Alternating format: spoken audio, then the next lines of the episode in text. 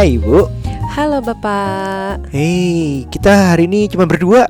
Berdua. Karena ada beberapa yang berdua. minta kayaknya enggak sih, ada ratusan ribu orang yang minta. Kita Uh-uh. berdua aja. sekali-sekali ya. Hmm, padahal dalam, sih kita pengen dalam season yang baru ini sebenarnya kan tadinya kita pengen bertiga atau berempat dengan narasumber gitu, mau itu expert Mm-mm. atau em, apa namanya influencer gitu kan. Iya, tapi berkali-kali kita jelasin bahwa kita tujuannya kayak gitu adalah kita bukan ahlinya dan kita baru menikah tujuh tahun. Iya. Jadi kita pengen ada sumber yang berbeda, yang udah mungkin beberapa kali expertnya Ah, ah. atau yang udah mengalaminya hal tertentu itu yang kita mau bicarain hari itu. Iya, jadi biar konten-konten kita tuh reliable, trusted gitu kan, Bab. Mm-mm. Jadi jangan sampai dianggap bahwa ih Nucha sama Aryo itu kan bukan bukan psikolog, ngapain sih dia Iya. ngomongin soal parenting bla bla bla bla bla. Ya emang kita bukan. Dia bukan nggak punya expert apa Ah, sertifikat ah, apa-apa kita sekolah tuh tidak apa. certified dalam hal parenting, makanya yang kita sharing adalah pengalaman gitu. Namanya juga curhat Mm-mm, gitu. curhat Bapak Ibu. Oke, Tapi jadi apa, kita hari ini em, kita tuh udah lama lagi nggak pernah ngobrol berdua saking sibuknya akhir-akhir ini. ya nggak ini sih date kamu? night ya. Mm-mm. Bikin podcast ini date night ya. Date Udah night. nggak pernah ngobrol lagi. Kamu sih sibuk apa sih? Mentang-mentang. Parent Talk udah dua tahun, udah dapat penghargaan, Penghargaan. dan 600 ribu followers. Justru bukan itu yang bikin aku sibuk bab. Apa? Ya karena anak-anak terakhir ini kan lagi sakit nih, Iya batuk sih. pilek dalam ya jadi gini guys, selama bulan Oktober kemarin itu tuh anak-anak bolak-balik sakit gitu, batuk, pilek, demam, tumbuh gigi, shua kan. Terus udah gitu aku juga ikutan kena batuk pilek. Terus aku pokoknya masa-masa yang bulan akhir bulan Oktober kemarin menurutku tuh sebagai low point dalam hidupku. Bukan lowest point nggak sampai lowest sih. Cuman cukup low point. Karena apa? Karena selama hampir dua minggu aku nggak ngantor ya kan? Aku ada di rumah karena aku Kerjanya sakit. dari mobile ya. Ah, ah, kerjanya dari mobil aja.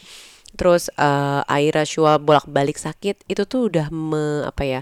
Secara pikiran aku lelah, secara badan aku juga lebih lelah lagi karena Iya, begadang gitu iya, kan. iya. Dan secara hati sangat lelah banget karena kasihan ngeliat anak-anak gitu. Dan, Dan- date night podcast itu kalau dipaksain juga jadinya kayak Jadi nggak apa ya? Jadi Nggak- nyaman aja nggak gitu. nyaman aja, heeh. Heeh, Terus aku sendiri sakit dan aku merasa gila ya gue batuk pilek aja tuh lama banget. Terus aku Hmm. sampai dua kali infus itu kan, dua kali infus vitamin. Ya sebagai doping mau nggak mau soalnya kalau misalnya aku harus bed rest, aku nggak mungkin bed rest. Anak-anak sakit, gimana mau bed rest? Seorang ibu tuh susah loh kalau misalnya mau bed rest bed rest itu kayaknya menurutku kayak hampir nggak mungkin. Apalagi anak dua iya, gitu bed kan. sama anak nutein. Aduh, itu aja tuh cap melelahkan gitu loh Jadi karena Nucha tuh lengkap banget umurnya sudah berkata berteriak umurnya bahwa ah, ini lo tuh nggak segitu powerfulnya dalam badan lo tuh juga butuh ngerem, butuh Nah, istirahat. itu kayaknya yang aku lupakan. Jadi dari awal tahun kayaknya aku ngebut banget semua pace hidupku terasa sangat cepat gitu kan. Tep tep tep tep. tep. Terus di akhir tahun inilah aku merasa low point karena gue nggak memperhatikan alarm body sendiri selama kemarin itu yang sebenarnya lo harusnya slow down sih, lo harusnya ada istirahat sih. Tapi ini tuh enggak. Tapi secara fisik pun kamu kayak ah, suka skip makan, Ya, dan olahraganya aku menyadari berkurang, olahraga tuh sangat berkurang bahkan sekarang jadinya nggak olahraga. Hmm, kualitas tidur Terus juga makan rendah. pagi aku selalu skip. Tiba-tiba aku makan udah di kantor udah jam 11 nanggung kan jam-jam brunch gitu atau makan siang sekalian. Dan Kayak kualitas kurang- tidur kamu. Kualitas tidurku tuh berantakan banget. Bukan karena aku begadang kerja gitu enggak, tapi lebih karena Shua bangun-bangun gitu kan. Iya, terus benar. belum lagi kalau anak sakit kan bolak-balik bangun terus gigi anak gigi tumbuh tuh juga bolak-balik bangun. Iya. Pokoknya lagi nggak oke banget sebenarnya. Sementara pekerjaan tuh lagi kayak banyak banget. Iya, gitu. di situ Aku- juga aku merasa belajar sandwich generation tuh bukan cuman buat ekonomi ya. Bukan saat anak bayar ya. sekolah, orang tua minta duit atau sakit atau atau apalah butuh duit lah, tapi ternyata masalah kesehatan juga. Jadi mengalami momen ya. persis di mana anak di rumah sakit dan gua nganterin orang tua untuk berobat. Ya, Itu semuanya ada nggak sehat tuh berat banget sih. Iya pas kamu nggak ada, aku ngerawat dua anak sakit sementara aku juga belum sehat tuh kayak Wow, Lengkap ya. lengkap banget gitu. Terus eh, apa dan dan selain aku yang sakit batuk pilek ini, bab, aku juga tiba mengalami satu apa namanya eh, skin problem yang menurutku ini kaget banget dalam satu bulan terakhir ada eksima di muka. Mm-mm. yang letaknya waktu itu kayak sempat ada yang sempat komen gitu di foto di foto aku Stories. apa? Eh, stories ya Mm-mm. yang mengira bahwa kenapa tuh eh, kulitnya Nucha habis di- kayak dia habis dipukulin gitu Hey. atau apa gitu itu bikin gosip aja enggak itu tuh beneran itu eksima yang baru baru muncul di muka di bawah mata dan itu awalnya cuman kecil karena luka karena pakai krim muka gitu loh kulit yang jadi apa namanya maksudnya kayak burn gitu kayaknya ya kulitnya Mm-mm. aku pikir cuman sebentar lama-lama menyebar Itu menyebar berapa? Dua minggu ya? ih sebulan bab baru Sebulan selesai ya itu ini ya? Ha-ha. Tapi Ah, itu sekarang tuh- udah bagus banget kayaknya. sekarang udah berubah jadi aku udah sampai ke dokter kulit kan pertama Hmm. itu nggak ternyata nggak ngaruh dan aku nggak balik lagi salahnya Hmm. karena sibuk terus udah gitu nggak aku pikir ah nanti aja. Mungkin mungkin efeknya emang nggak secepat itu kali aku positif positif gitu. Nggak taunya harusnya balik lagi dalam waktu 3-4 hari gitu kalau emang nggak ngefek nih salapnya. Terus aku coba minum ini minum itu kok nggak ngaruh ya? Terus kedua kali ke dokter kulit baru aku bilang dok ini tuh makin melebar. Terus kulitnya jadi ngeletek terus menggelap. Mm-mm. ah, pokoknya nggak banget deh pada saat itu. aku ada tuh foto-fotonya yang wah gila banget. Itu tuh aku low point juga sih antara nggak pede ketemu orang dan lain-lain. Tapi kayak life must go on. Masa sih gue mesti ngumpet nggak meeting sama orang? Masa sih gue Iya. nggak apa nggak apa gitu kan? Cuman emang bikin males bikin nggak pede iya. Tapi untungnya aku ada kacamata yang bisa nutupin dan aku kebetulan lagi pakai masker terus kan karena lagi batuk. Jadi lumayan menutupi sih. Cuman ya somehow ada ada Iya. poin aku nggak pede aja gitu dengan itu Paham sih. Dan ya sekarang kita ambil nafas dulu, Hmm. ambil nafas panjang karena kayaknya ini semua tuh hasilnya juga eh, cukup dengan adanya stres ya. Eksema itu kan juga salah Heeh, satunya juga karena stres. bentuk stres. dan sebelum di muka sebenarnya eczema itu ada di badanku Iya. dan aku nggak menyadari itu kok gue dari kecil gue bukan bukan anak yang punya mengidap penyakit eczema ini kok gitu tapi aku menyadari pas di Shua dari dari kecil itu udah punya eczema ini dari siapa ya? Perasaan gue nggak ada skin problem. Kamu juga nggak ada skin problem atau alergi ada kan? dulu waktu kecil biang keringet tapi agak beda sih. Iya itu beda sih bukan yang kayak gini. Terus nggak taunya di badanku tiba-tiba muncul spot-spot kecil kering dan itu gatel banget gitu itu tuh menurutku udah nih gue nih lagi kenapa sih sampai Jadi aku mikir gue tuh ada anxiety apa ya Nah, stresmu, anxiety-mu tuh apa sebenarnya? Udah ketemu belum? sampai mencari itu kan menjadi PR ku kan Hmm. mencari apa sih sebenarnya anxiety gue Jadi em, nih ke- sering banget nih kata anxiety itu dipakai dalam Hmm. apalagi mental issues dan mental problems tuh em, terkuak banget di permukaan sekarang. Hmm. Ada ada depression, ada istilah namanya depression, disorder, uh, OCD, uh, postpartum depression. Pokoknya banyak banget istilah-istilahnya itu. Mm. Uh, dan itu aku yang again kita bukan ahlinya di sini, tapi mencoba menelaah dari yang kita kita lihat dan kita baca tuh anxiety it's there gitu. Itu pasti ada di saat kita deg-degan. Kayak kalau zaman dulu kita nyebutnya deg-degan lah. iya Mau itu deg-degan dipanggil guru disuruh jawab pertanyaan Mm, atau sekecil mau itu. ujian Mau atau mau ujian, sesimpel kita presentasi, ke Presentasi klien bener. atau sesimpel tiba-tiba ada masalah yang muncul yang kayak Iya, dadakan gitu Tiba-tiba kan. didadahin polisi aja suruh berhenti. Itu kan deg-degannya langsung naiknya kenceng banget. iya Padahal kalau dipikirin seburuk-buruknya apa sih? atau Ditilang gitu. atau sesimpel mbak tiba-tiba WhatsApp saya mau pulang kampung aduh saya Iya. atau saya nggak baik itu tiba-tiba bisa bisa kayak anxiety deg-degan Iya. apa namanya mm, blood pressure gitu ya Blood pressure naik misalnya, Heeh. terus uh, jantung berdetak lebih cepat atau deg-degan itu, keringet dingin. jadi eh, anxiety sebenarnya hal yang emosi yang biasa terjadi kan normal, iya. Normal Tapi terjadi. kalau udah mengganggu kehidupan kita dalam beraktivitas atau apa pun, baru itu namanya anxiety disorder. nah itu Dan levelnya itu di atas yang ya harus dibenahi lah. Nah, itu sama dengan aku sampai sampai baca-baca soal anxiety waktu itu ya. Ternyata memang benar anxiety itu pengaruhnya bukan cuman ke emosi kita jadi marah-marah atau jadi sedih gitu, tapi skin problem itu menjadi salah satu salah satu efek dari anxiety. Oke. Makanya aku merasa ini kok gue tiba-tiba muncul muncul kayak eczema ini gitu. Kaget sekaligus apa sih gue salah apa ya atau di pikiran gue tuh ada apa ya. Kayak gitu-gitu loh.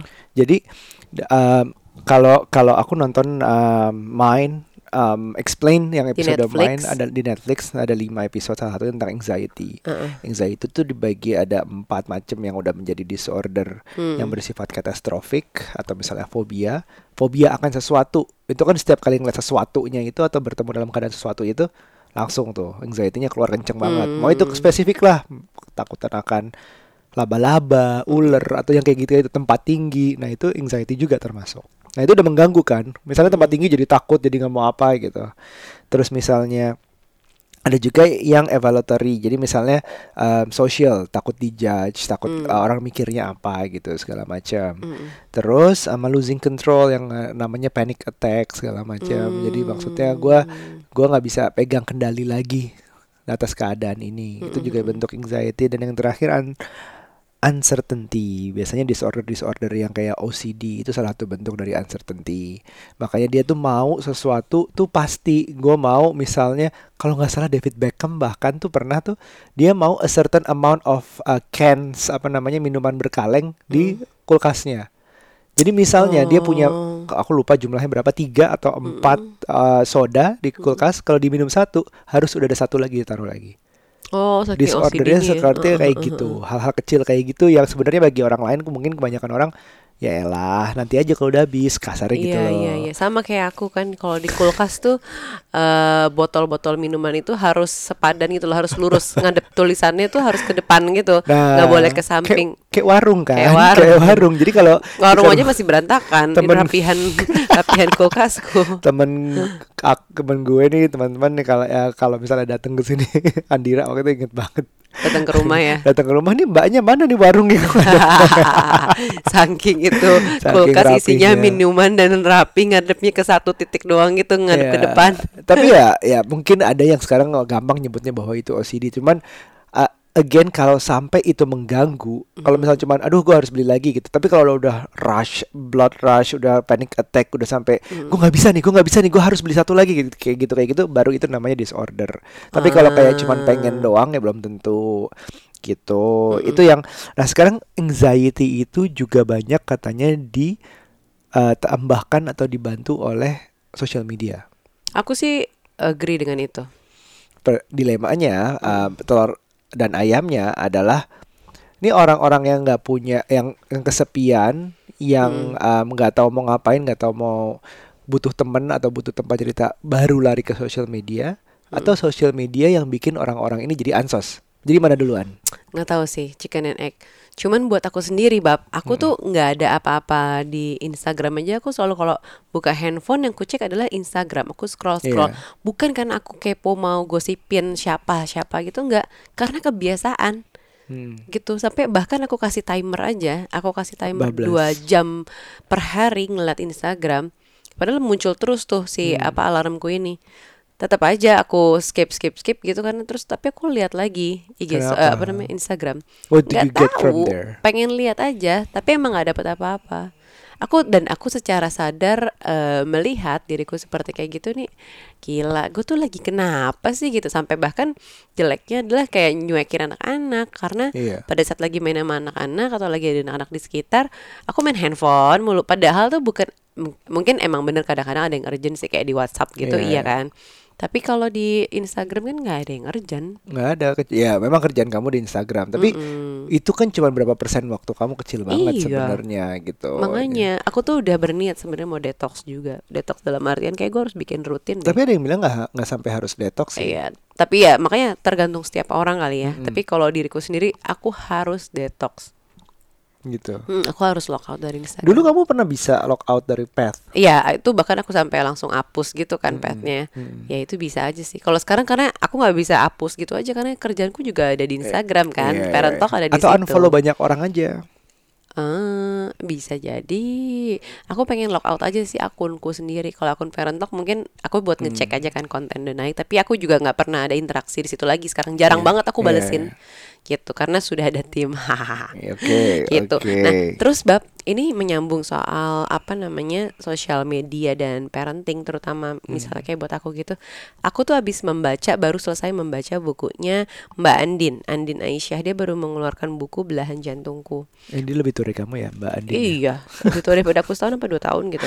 Oke. Nah, Terus? dia tuh menuliskan perjalanan cerita dia sama Kawa Hmm. dari dia lahirnya gimana dan itu tuh secara nggak langsung membuat aku mengerti kenapa dia mengambil keputusan untuk gentle birth, water birth, terus dia apa namanya kawanya BLW yang makan dengan tangan itu, Iya. terus eh, dia suka earthing yang suka jalan Nggak menapak pakai nggak pakai sepatu sepatu alas kaki, sendal. Ah.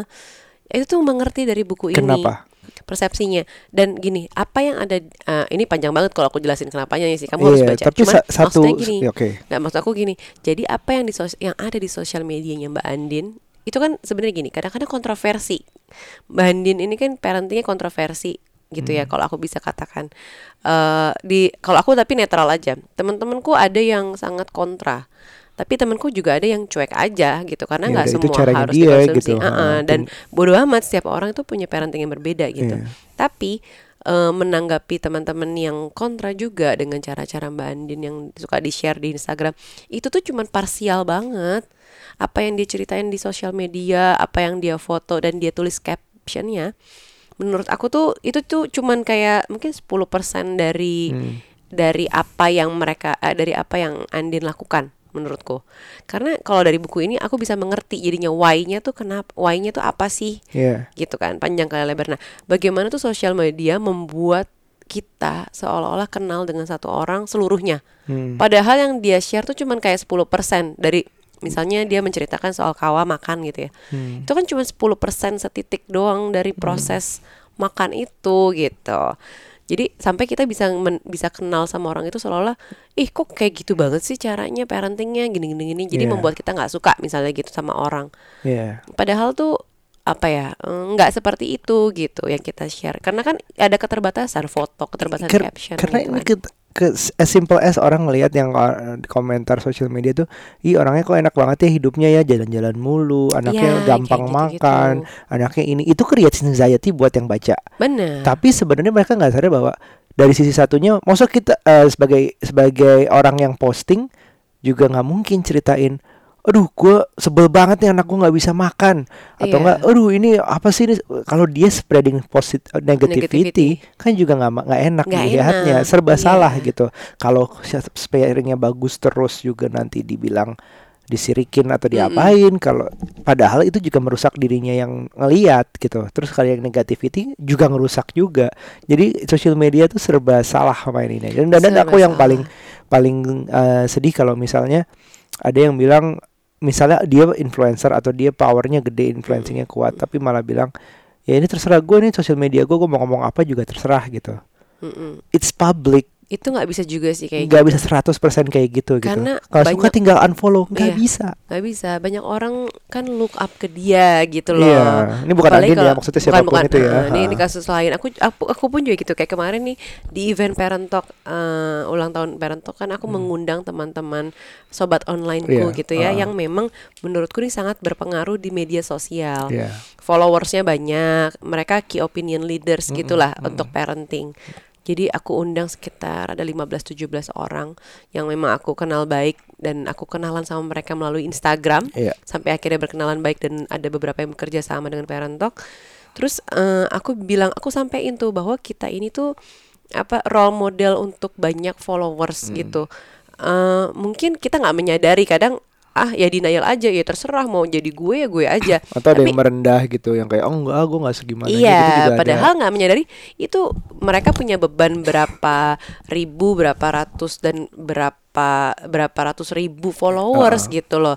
Jadi apa yang kita keluarkan tuh mau nggak mau ya yang ditunggu adalah yang positif positifnya. Karena tanggung gitu. jawab. Tanggung jawab. Ah, ah, power Semakin influence banyak itu tanggung jawab Mm-mm, gitu deh emang nggak bisa juga bilang kayak gitu kan eh Iya. terus balik lagi ya ke soal buku itu ada yang menarik deh soal bukunya Andin Apa jadi di situ dia ada interview sama Cifonda aku kebetulan eh, aku kenal dengan Cifonda ini anaknya Bulani Kuswandi Mhm. hypnobirthing Eh, dia bilang gini eh, menurut Cifonda meng- menjalani periode postpartum pada era media sosial yang hingar-bingar ini gimana sih Mhm. Menurut aku, kata Mbak Andin, kadang-kadang media sosial menjadi distraksi ke- keintiman antara ibu dan anak. Jadi ada istilah breaksting, kamu pernah tahu kan? Tahu bre- apa breastfeeding sambil While texting. while texting. Ah, sambil Heeh. kayak WhatsAppan atau misalnya Instagraman kayak gitu-gitu. Yang sebenarnya nggak boleh karena itu kan merusak keintiman atau bonding Nggak dengan mindful. anak. Nggak mindful Uh-uh. menyusuinya dan lain-lain. Tapi kalau di kehidupan kita aplikasi ke kehidupan sekarang susah banget, Bab. Susah banget masa bengong selama 15 menit setengah Selama jam gitu ngeliatin anak doang gitu. Iya. Dan kayak kayak em, anak nggak akan respon gitu. Belum bisa yang Ya, yang netain kan nggak akan bisa pasti respon. sebagai ibu menikmati ketika menyusui itu kayak mandangin matanya, terus apalagi sampai dia tidur, terus ada bonding sentuhan tangan kayak gitu-gitu kan. Hmm. Tapi iya. idealnya gimana sih, Bu? tapi tapi ya gitu ya aku nggak ada idealnya ya idealnya ya sama sekali nggak pegang apa-apa selama menyusui itu Terus idealnya banget tapi menurutku kayak em, susah banget ya untuk nggak kayak Susah gitu gitu. Nah aku aja sih sebenarnya breaksting terus eh, jawabannya kalau Cifonda ini cukup wise sih menurut aku menurut aku aku, aku juga setuju sih. Kata dia gini seharusnya media sosial tidak menjadi pengganggu keintiman orang tua dengan anak gitu.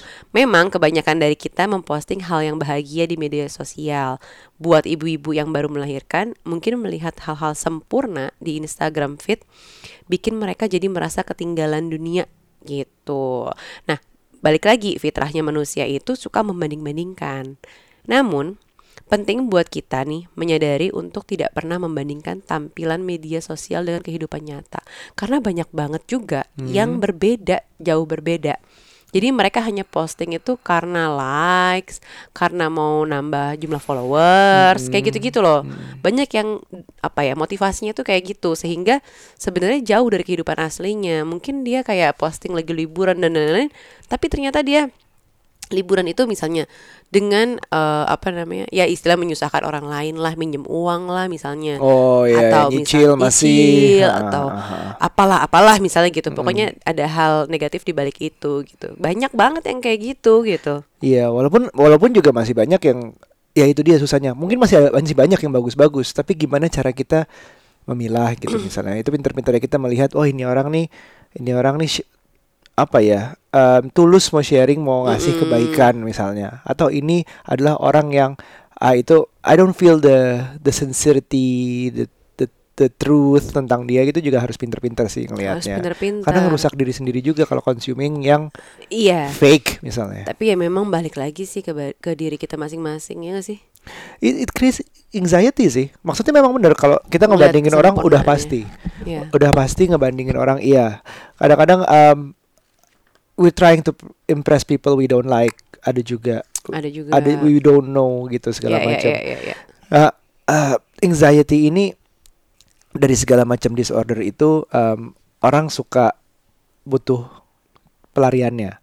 Karena kan kalau udah anxiety itu amigdala otak bagian yang Mm. yang emosi doang yang berpikir ke bagian prefrontal cortexnya yang bagian kayak logic itu biasanya redup gitu. Mm-mm. Kalau udah anxiety logiknya suka kelupaan, nggak kepake. Jadi contoh-contoh kayak trauma eh, biasanya anxiety juga bisa karena traumatik. Karena gua pernah eh jatuh di kolam renang sekali seumur hidup nggak berani belajar berenang misalnya. Mm. itu bisa. Padahal kan bisa dibenerin padahal itu kan masih kecil Mm, padahal mm, bla bla bla lah. Terus um, anxiety orang bisa lari karena ke hal-hal yang macam-macam Mm-mm. ada yang lari ke alkohol misalnya minum. Ada yang lari ke um, weed karena Mm. menenangkan ya itu masih kontroversi tapi kalau alkohol katanya long term dan long term long short term itu sebenarnya nggak membantu terus ada yang lari ke olahraga iya itu cuma untuk short term tapi Mm-mm. kalau olahraga long termnya untuk untuk sehat, tapi untuk anxiety katanya juga harus diobati oleh series of therapies. Terapisnya tuh Hmm. berhubungan dengan medication dan medit eh, meditation juga bisa gitu kayak mindfulness tuh juga ngebantu. Iya Tapi sih. kalau udah disorder benar, memang benar, mungkin benar. harus ya syarat pertama kalau lo udah ngerasa itu disorder mengganggu di kegiatan lo sehari-hari, go to the expert.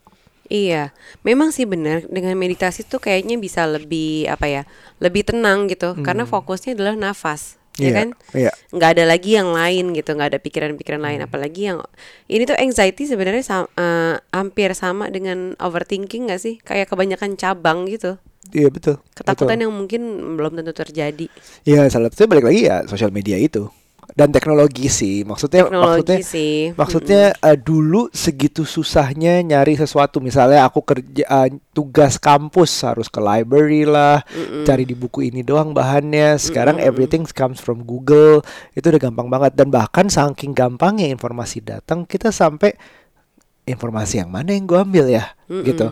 kalau dulu tuh cuman kayak dari 4-5 buku nah udah cari info dari situ aja jawabannya ada somewhere di situ nanti reference ke situ. Tapi kalau misalnya sekarang udah susah. Dulu itu fear of missing out semua rasanya aduh ini kayaknya gue belum dapet nih yang gue mau nih gue harus cari lagi cari lagi. Sekarang tuh aku tuh ya joy of missing out. Jadi kayak di grup WhatsApp aku yang anak-anak Twitter semua dia cerita tentang hal baru di aku kayak selalu ketinggalan kalau apa yang baru di Twitter. Karena akhir-akhir ini Twitter aku ya kurangin kurangin. Hanya posting yang menurut aku nih aku ada konten baru nih aku post. Atau enggak ada yang rame banget di grup omongin di grup itu baru aku lihat. Jadi kayak nggak scrolling lagi kayak Instagram. Kalau Iya, iya. Instagram kan masih ada teknologi yang aku lihat masih ada teman-teman yang aku lihat tuh lewat Instagram utamanya. Gitu. Jadi dari fear of missing out ada juga joy of missing out. Iya sih. Iya ya. Sekarang mungkin aku menikmati itu juga sih. apa yang kamu out Eh, kamu udah Twitter nyata. udah pasti enggak Hmm, Twitter aku enggak. Aku bener-bener cuma Instagram tok sama YouTube. YouTube juga nggak YouTube juga nggak kamu kayak subscription kamu kamu lihat setiap hari gitu enggak, enggak kan? Kalau memang enggak, yang ada yang menarik doang kamu dapat yang menarik aja itu sih, kan. Aku nonton sambil memantau Orang parent aja sih. Video suaminya aja nggak pernah dilihat ya. Bener, bener, kecuali bener, vlog. Benar benar benar benar benar benar benar. Gitu. Nah, apalagi ya tadi tuh si anxiety anxiety inilah yang menjadi cikal bakal disorder pada orang-orang Iya, apalagi seorang Virgo yang overthinking. Overthinking bener tapi sebenarnya salah satu solusinya tadi yang selain pertama adalah meditasi atau misalnya dengan sholat sholat tuh sebenarnya juga hampir seperti Sholat meditasi itu bentuk kan. meditasi. Tapi kalau gue tuh lagi sholat ya selalu di apa ya? Di iniin anak-anak gitu loh. Iya, sekarang pertanyaannya sholatnya itu bisa mindful apa enggak? Nah, aku sholat sekarang tuh aduh agak cukup aku mengakui sih kurang mindful karena apa? Pas lagi dia di sekitar anak-anak pasti diajak bercanda, diajak main gitu loh. Iya. Terus eh, belum ada suara anak-anak kanan kiri dan aku jarang banget kan sholat yang ada di kamar sendirian gitu. Entah itu ada anak-anak di kamar atau aku sholatnya di bawah Hmm, eh, di tempat main anak-anak gitu loh. Jadi emang selalu rame iya. gitu. Nah kedua sebenarnya solusinya adalah journaling. Ini udah banyak banget sih teman-teman Oh, aku iya. yang melakukan hal ini. Dan menurutku ini adalah kampanye yang bagus banget. Karena dengan menguraikan apa yang ada di otak ditaruh di buku itu membuat otak kita jadi kosong gitu. Jadi Iya. nggak ada beban dan nggak ada pikiran lagi karena apa Iya. yang kita pikirkan sudah tertulis di buku. Iya, jadi kanselor kita juga bilang bahwa kit kayak contohnya dokter atau eh, psikiater atau em, konsultan yang segitu banyak kliennya setiap hari. Nggak mungkin dia nggak nyatet. Kalau nggak semua itu ada ditaruh di kepalanya meledak gitu. Nggak Meledak muat sih, tempatnya. mungkin. dan dia akan lupa otomatis. Misalnya oh kemarin nama dia sampai mana ya? gitu. Jadi proses ini menjadi contoh untuk kita juga sehari-hari.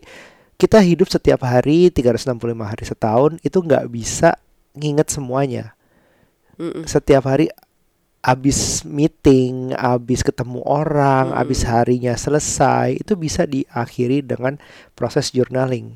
Entah itu di handphone, entah itu di kertas, di buku atau segala macam, ya proses menulisnya itu, menulis A, B, C segala macam itu adalah proses mengingat lagi dan akhirnya melepaskan semua yang ada di kepala ke dalam tulisan. Kalau bisa nggak ada di kepala lagi, kalau memang nggak perlu dipikirin. Mm-mm. Jadi kayak cuman oh ya oke ini adalah yang terjadi hari ini titik. Nanti kita buka lagi kalau dibutuhkan ya. Gitu. Itu proses yang aku menarik sih. Jadi aku mulai at least mulai dari meeting aku. Kalau meeting aku catat, meeting aku catat dan abis nyatet selain waktu meetingnya itu bikin kayak analisa sesudahnya. Sebenarnya kayak SD lagi ya. Iya iya iya, aku juga senang sih menulis. Kalau aku menulisnya tapi bukan di gadget, emang di bu di notes langsung gitu loh di Iya. buku gitu. Hmm. Aku masih menikmati. itu. Abis journaling ada lagi nggak bu? Hmm, Meditasi, journaling, yoga, olahraga. Yoga tuh yoga juga kan meditasi bentuk bagian dari meditasi juga ya. Tapi kan dia bukan cuma hening diem gitu, tapi kan melakukan gerakannya lebih ya tapi nggak juga sih Enggak olahraga juga pun itu ya. meditasi, lari itu meditasi. oh lari oke, itu kalau lo oke. mikirin uh, ambil nafasnya itu bener-bener dipikirin, langkahnya dipikirin, semuanya being mindful about it itu bagian dari meditation. Hmm. Meditation, journaling, and aku nggak tahu mungkin kalau misalnya yang di sini yang mendengar itu mau menambahkan dengan senang hati silahkan. Anxiety is something that is normal semua orang pasti punya di saat-saat panik sedikit panik lah deg-degan atau apa pun istilahnya. Tapi kalau udah sampai disorder, I, we really suggest you to meet the expert yang Mm. benar-benar berwenang atau ber apa ya berijazah atau apa pun istilahnya ya you gotta have have yourself checked baru nanti ada lanjutannya seperti apa jadi jangan kalau paling mengerikan adalah self diagnose kalau belum pernah ketemu ah, ketemu expertnya terus bilang bahwa eh gue OCD nih gue kayaknya punya eh, ADHD deh gue yang punya apalah semuanya segala macam disebut. Biar kelihatan kayak hey gue can relate to your mental issues lo sekarang jadi ya gue ini nih ini gitu. Bahkan aku sendiri ya aku nggak bisa menentukan diriku introvert atau extrovert. Oh gitu. I don't know. Kamu lebih ekstrovert sih menurut kelihatannya mungkin extrovert ya tapi I'm not sure I never really taken the test I never really jadi aku nggak pernah berani bilang diriku apa oh gitu ya? Gue extrovert ya? Oke ya udah gue terima aja gitu. Kalau ngeliat ciri-cirinya sih kamu ekstrovert. Soalnya kalau misalnya semua orang bilang semua banyak yang aku kenal bilang dirinya introvert tapi kok rame aja di sosial medianya gitu. Jadi ada yang kayak kalau ketemu orang Hmm. introvert tapi begitu sosial media tuh apa pun dia dia dia lepeh di situ gitu. Ya, kayak ada- merasa bahwa ada juga yang kayak gitu sih tipenya. sosial media tuh lebih aman. Enggak juga sebenarnya itu kan bagi aku kan itu ya lo juga melampiaskan diri lo juga kata-kata lo pikiran lo I don't Iya. know we're going sama satu lagi bab Mm-mm. eh, ini tuh eh, kemarin ini aku sempat bikin event parent talk beberapa kali Hmm. Top- topiknya soal ini pentingnya kesehatan mental ibu hmm, karena sekarang tuh ya aku mungkin yang belum menikah pun juga penting juga hmm. tapi karena sekarang concernku adalah parenting jadi emang kesehatan mental ibu tuh perlu banget Iya betul Iya, itu semua perlu dijaga. Jadi kalau misalnya kemarinnya ada ada apa aku bekerja sama dengan seorang psikolog namanya Mbak Ayang, Mbak Ayang Irma. Dia ini punya apa namanya satu organisasi apa namanya kayak konsultasi gitu Hmm. untuk kesehatan mental Hmm. namanya Ruang Tumbuh at ruangtumbuh.id.